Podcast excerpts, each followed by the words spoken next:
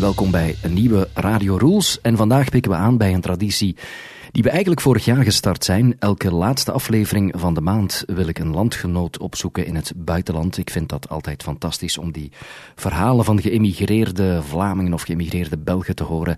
En als ik word aangesproken over mijn podcast, als iemand begint tegen mij over Radio Rules, dan, uh, dan komt die vraag ook heel vaak terug dingen in de zin van, ja, wanneer interview je nog eens zo'n immigrant? Of ik heb misschien een leuke link voor jou, want ik vind dat altijd wel leuke gesprekken. Die dingen die uh, leken heel populair te zijn en dat gaan we nu dus opnieuw doen. En dit keer gaan we het echt heel ver zoeken. Ik denk zelfs een record. Radio Rules is het nog nooit zo ver gaan zoeken. We skypen zometeen met Nieuw-Zeeland.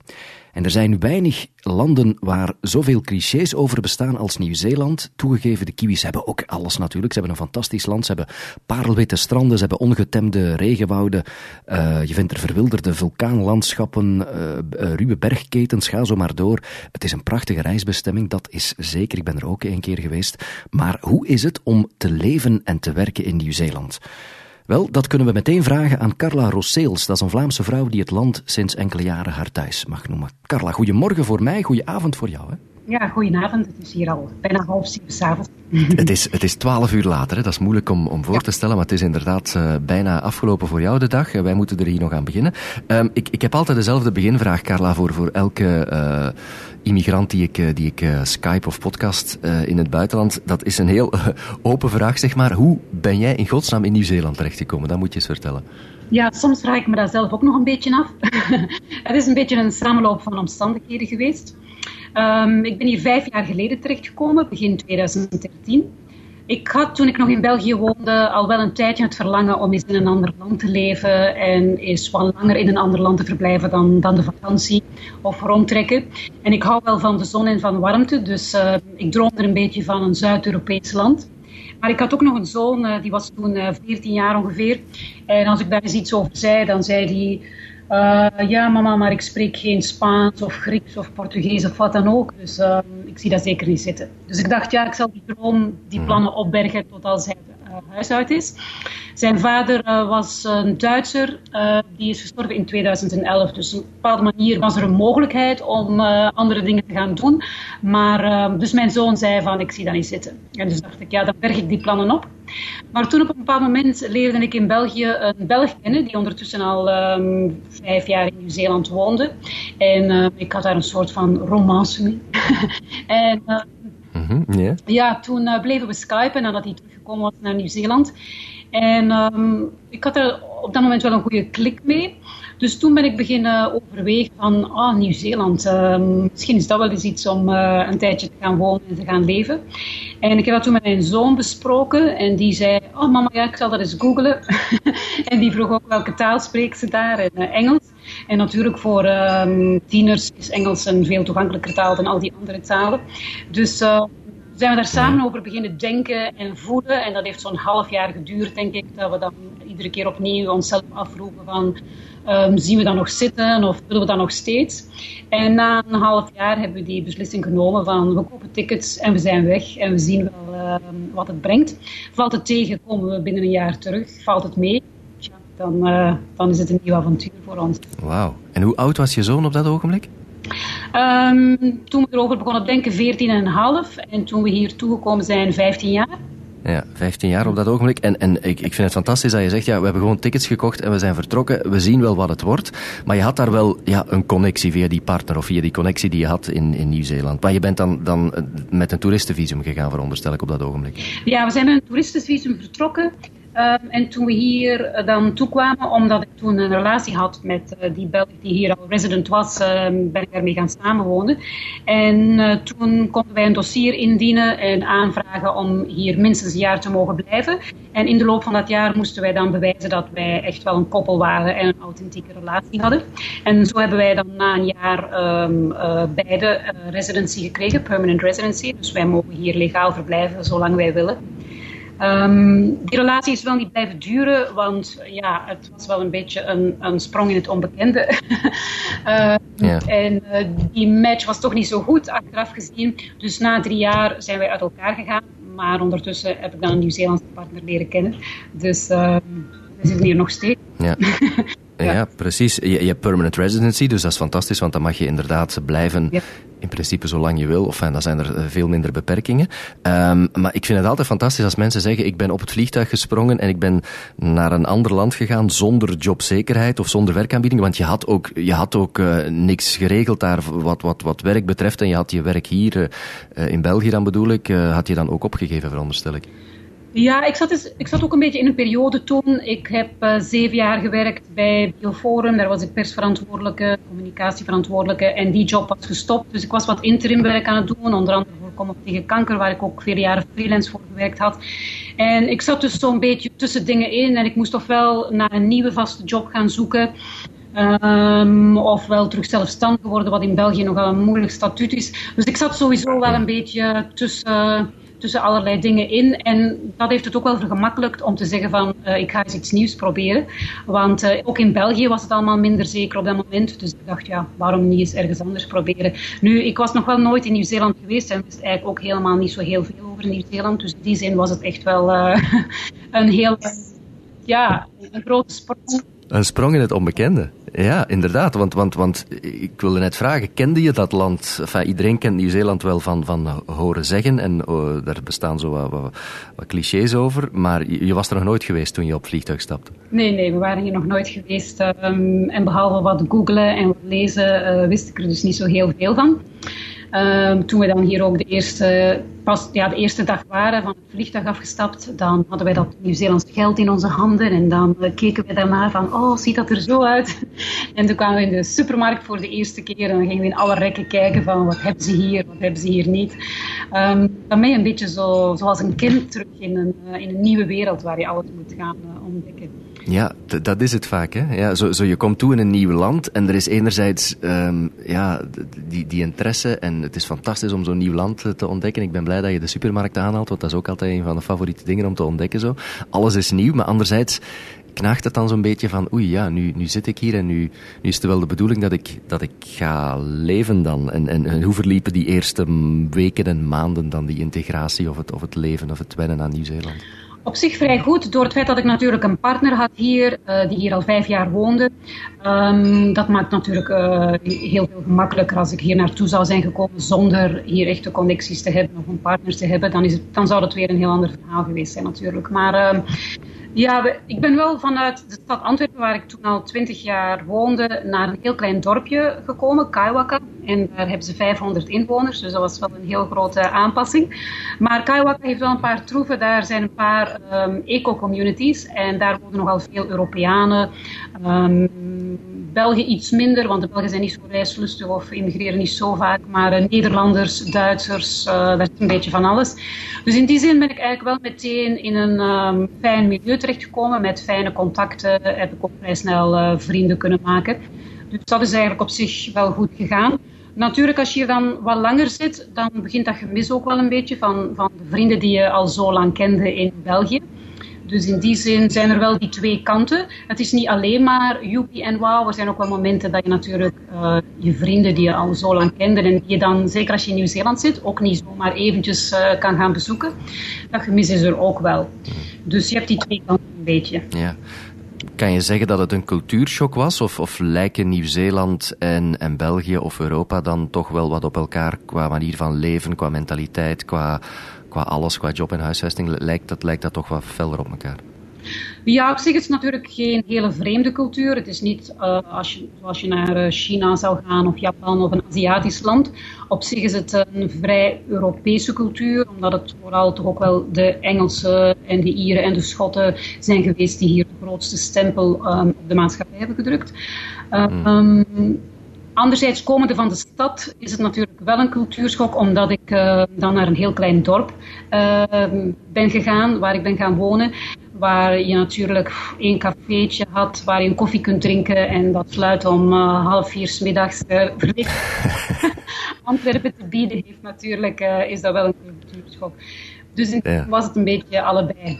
Nu, mijn zoon die woont ondertussen in Wellington, in de hoofdstad. En als ik nog wel eens klaag van, ah, ik mis dit of ik mis dat, of dat hebben ze hier niet en dat hebben ze hier niet, dan zegt hij, mama, je kan hier alles vinden wat je maar wil. Maar dan moet je in de stad gaan wonen. Dus als je in een stad woont als Auckland of Wellington, dan heb je eigenlijk vrijwel alles wat je ook uh, in een Belgische stad kunt vinden. Maar het platteland hmm. is natuurlijk wel een ander verhaal. Ja, het zal ook inderdaad de, de, de stad versus het platteland zijn. Kaiwaka is niet, uh, niet Wellington of Auckland, want dat is de, de, de, de grote stad tussen aanhalingstekens waar je het dichtst bij zit, geloof ik. Hè? Want je zit op het Noordeiland, hè? als ik me niet vergis. Ja, we zitten helemaal in het noorden van het Noordereiland. We hebben niet um, het beste klimaat. een beetje we zitten heel dicht bij de oceaan. Ik zie de oceaan vanuit mijn raam. Dat is natuurlijk wow. een van de troeven van uh, hier te komen wonen.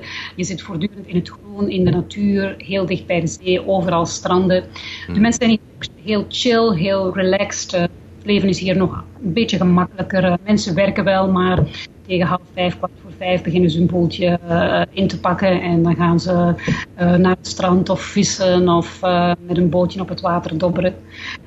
Ook mijn zoon die hier dan als 15-jarige terechtgekomen is op high school, daar ging het ook allemaal veel uh, relaxter aan toe dan op een Belgische middelbare school. Dus die heeft daar ook wel enorm van genoten dat het allemaal wat makkelijker was. Dus dat zijn dan de voordelen van, van hier te wonen en dat maakt het ook wel heel fijn. Nog even over jouw zoon inderdaad, want goed, je kan emigreren en veel, veel mensen doen dat. Eh, singles of koppels. Maar als er kinderen bij komen, dan wordt het net een beetje eh, ingewikkelder of complexer. Ja, 15 jaar was hij eh, toen, toen je daar aankwam. Hoor ik je dan zeggen, voor hem is eigenlijk die, die, die integratie en die overgang perfect gelopen allemaal. Want, want dat, dat creëert soms problemen, kan ik me inbeelden, hè, van het ene land naar het andere. Zeker als je tiener bent. Ja, dat is niet evident, want voor, bij sommige uh, families lukt dat en bij andere families is het soms een probleem. Ik ken zo'n familie waarvan een van de kinderen het hier heel uh, leuk vond en waarvan de andere uh, zoon, toen hij 18 was, gewoon terug naar België is gegaan. Dus dat is een natuurlijk, maar um, mijn zoon die heeft zich heel goed aangepast. Um, ik zeg het, op school was het allemaal wat relaxter, er was veel minder druk. Hij is meer een creatief type. Daar was in België op de middelbare school, zelfs al kies je een beetje een alternatieve school, um, Steiner of René-achtig, dan toch blijft die druk er nog.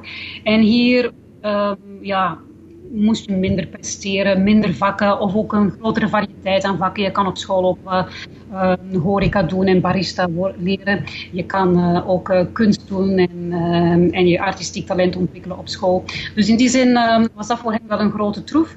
En die is dan op zijn 18 naar Wellington getrokken om daar te gaan studeren. Um, grafische vormgeving, illustratie, dat soort dingen. En die heeft het daar perfect naar zijn zin. Die zegt met hem daarover praat, dan zegt hij: Nee, ik zou op dit moment nergens anders willen zijn dan hier.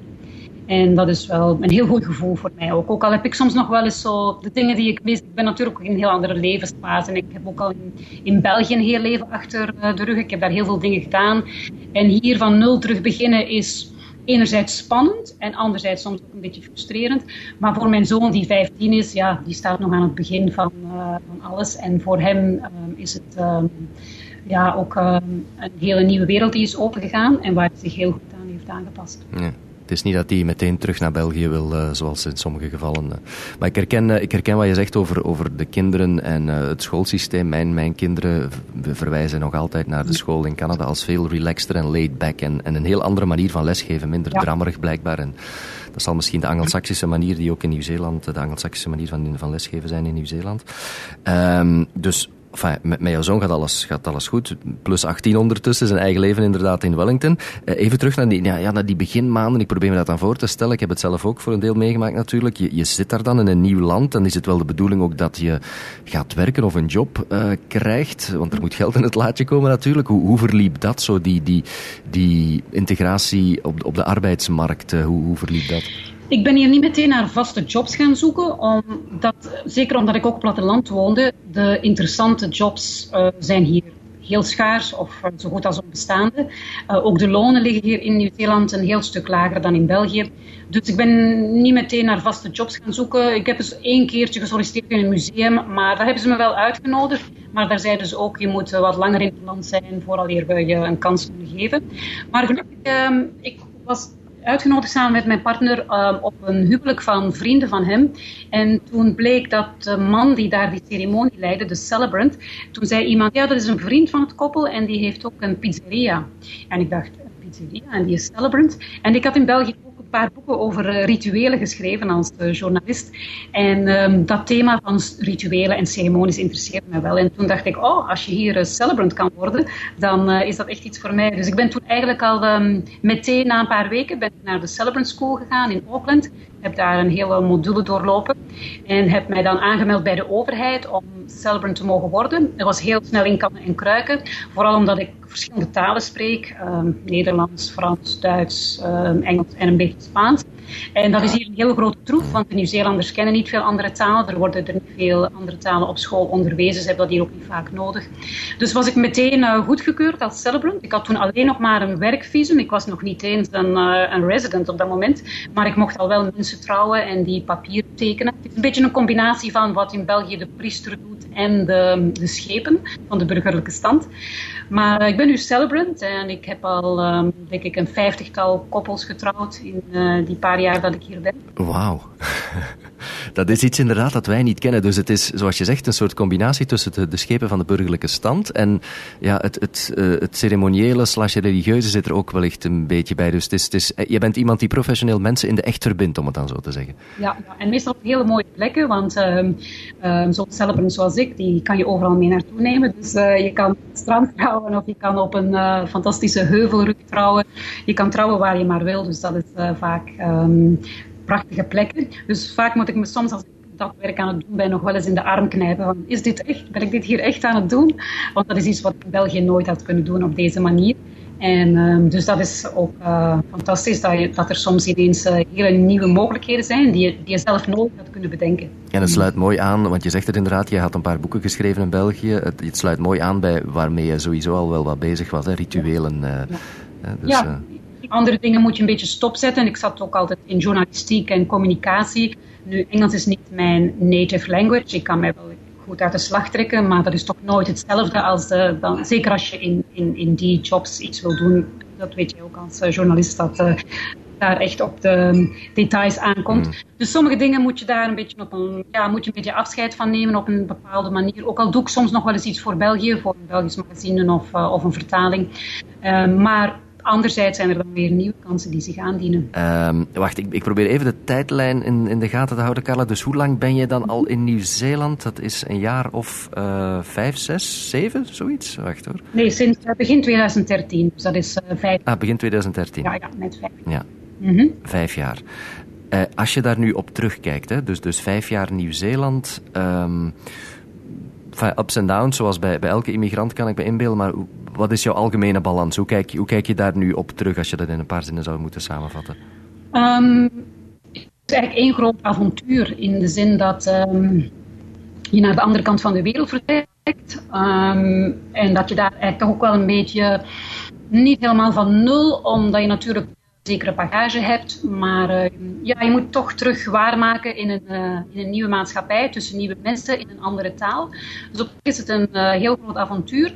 Het heeft implicaties. soms, zeker die eerste jaren in mijn dromen, speelde er van alles van. Dan was ik weer in België en moest ik terug, of ik was hier en ik moest naar daar. Dus je voelt dat dat wel, ook wel inwerkt op, hoe zal ik zeggen, op, op diepere lagen in jezelf we hebben toch roots en ook al denken we van, oh, ik ben niet gehecht aan België of aan mijn nationaliteit, ik trek naar een andere plek. Op een onbewuste manier werkt dat toch um, op je in.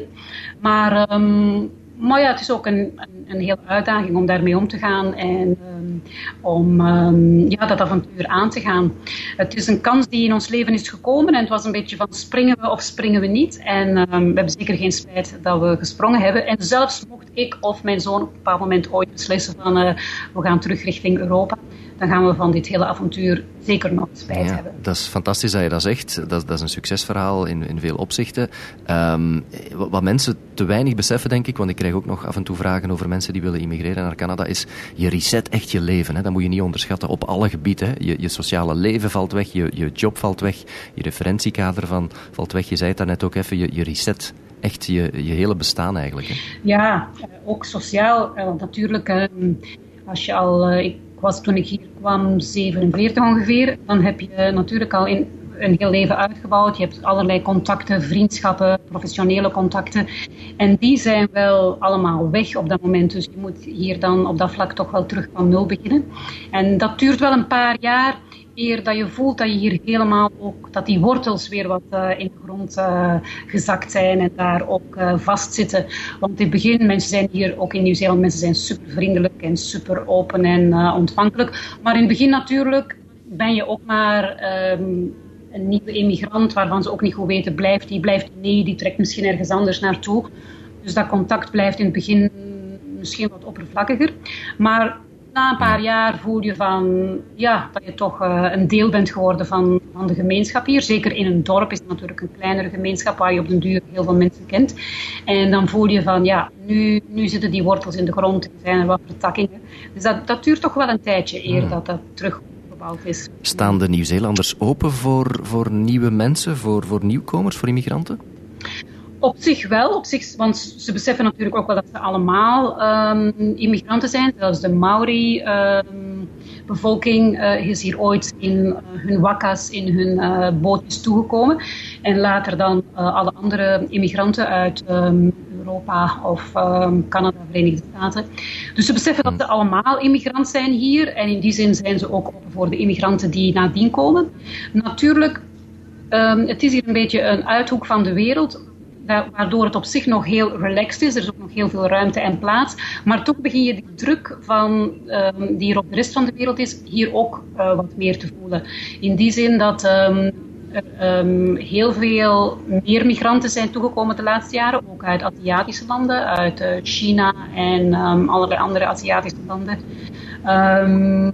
is er, en bijvoorbeeld Auckland is een stad waar eigenlijk de sfeer in sommige, in sommige gebieden van de stad heel um, Aziatisch geworden is.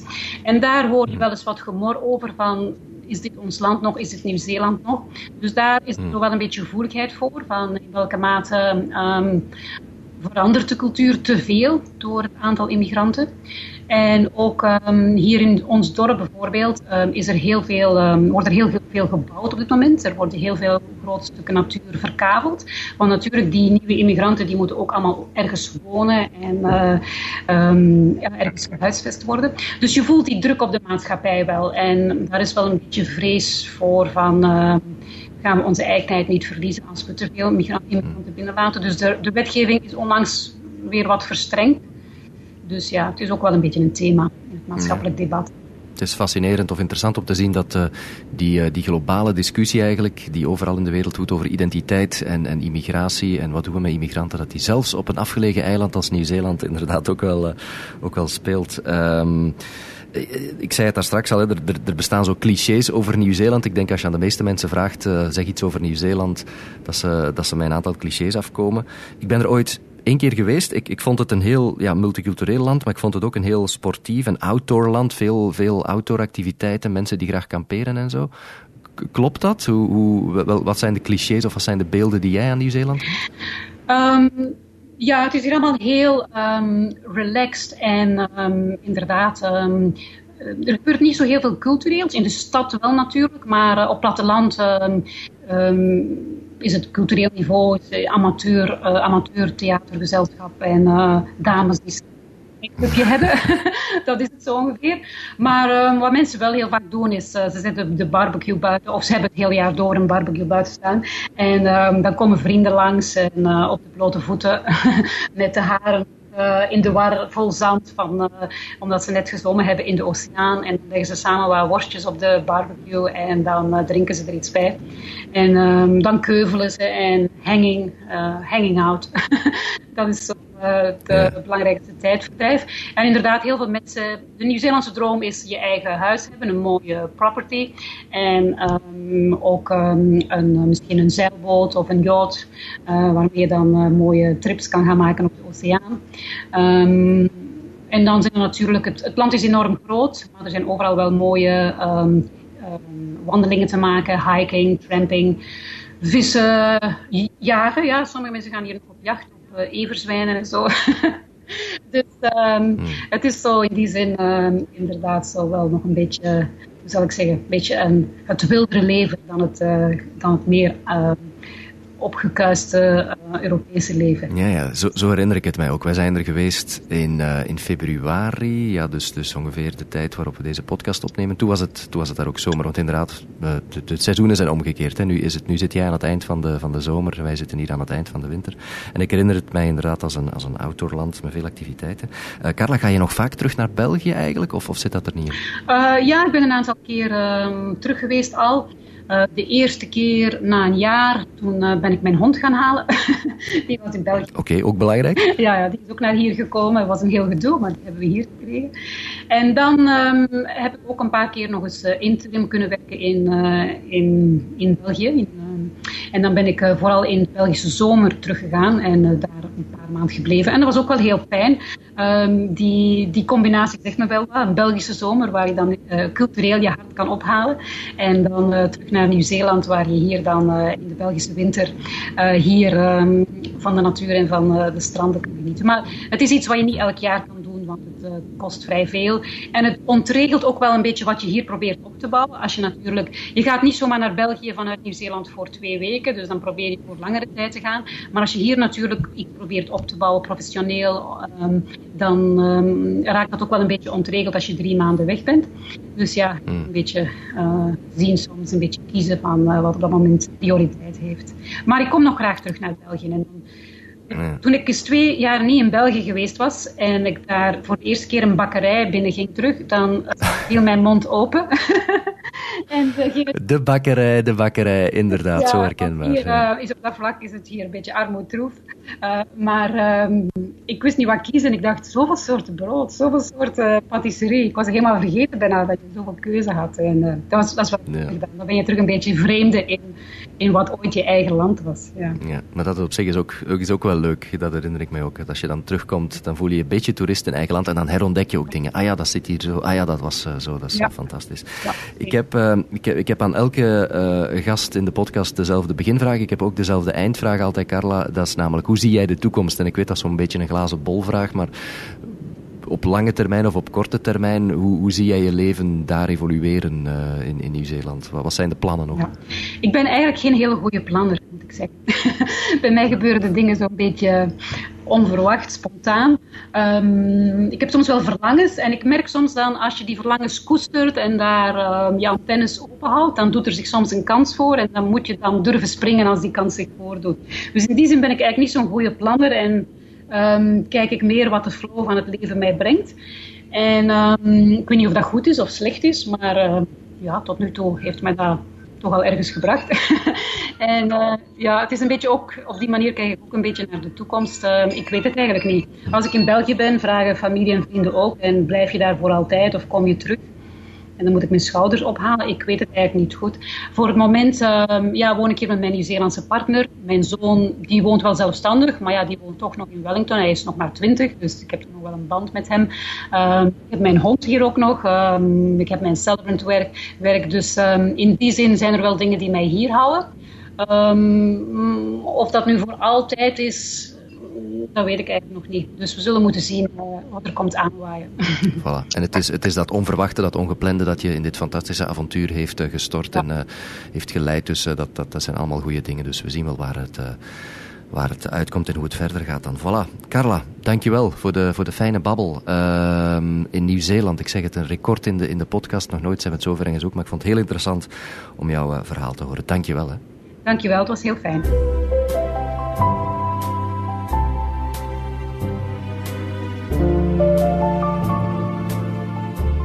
Even zeggen dat Carla ook een website heeft waarop je haar kan vinden. www.carlarosseels.com Carla is met een C en Rosseels is met twee S'en in het midden en ook een S'je op het einde. Dus www.carlarosseels.com mocht je een origineel idee zoeken om je huwelijk of je samenlevingscontract te bezegelen in Nieuw-Zeeland, dan is dat misschien een ideetje zeker de moeite waard. Over ongeveer een maand, eind april zitten we dan. Dan zoeken we opnieuw een landgenoot op in het buitenland. Dan zitten we in een land dat heel vaak ter sprake komt in deze podcast, uiteraard. Dat is Canada. Mij wel bekend, u wel bekend ook ondertussen. Dan gaan we luisteren eind april naar het verhaal van een Belgisch-Pools-Canadees koppel dat in Vancouver in British Columbia woont.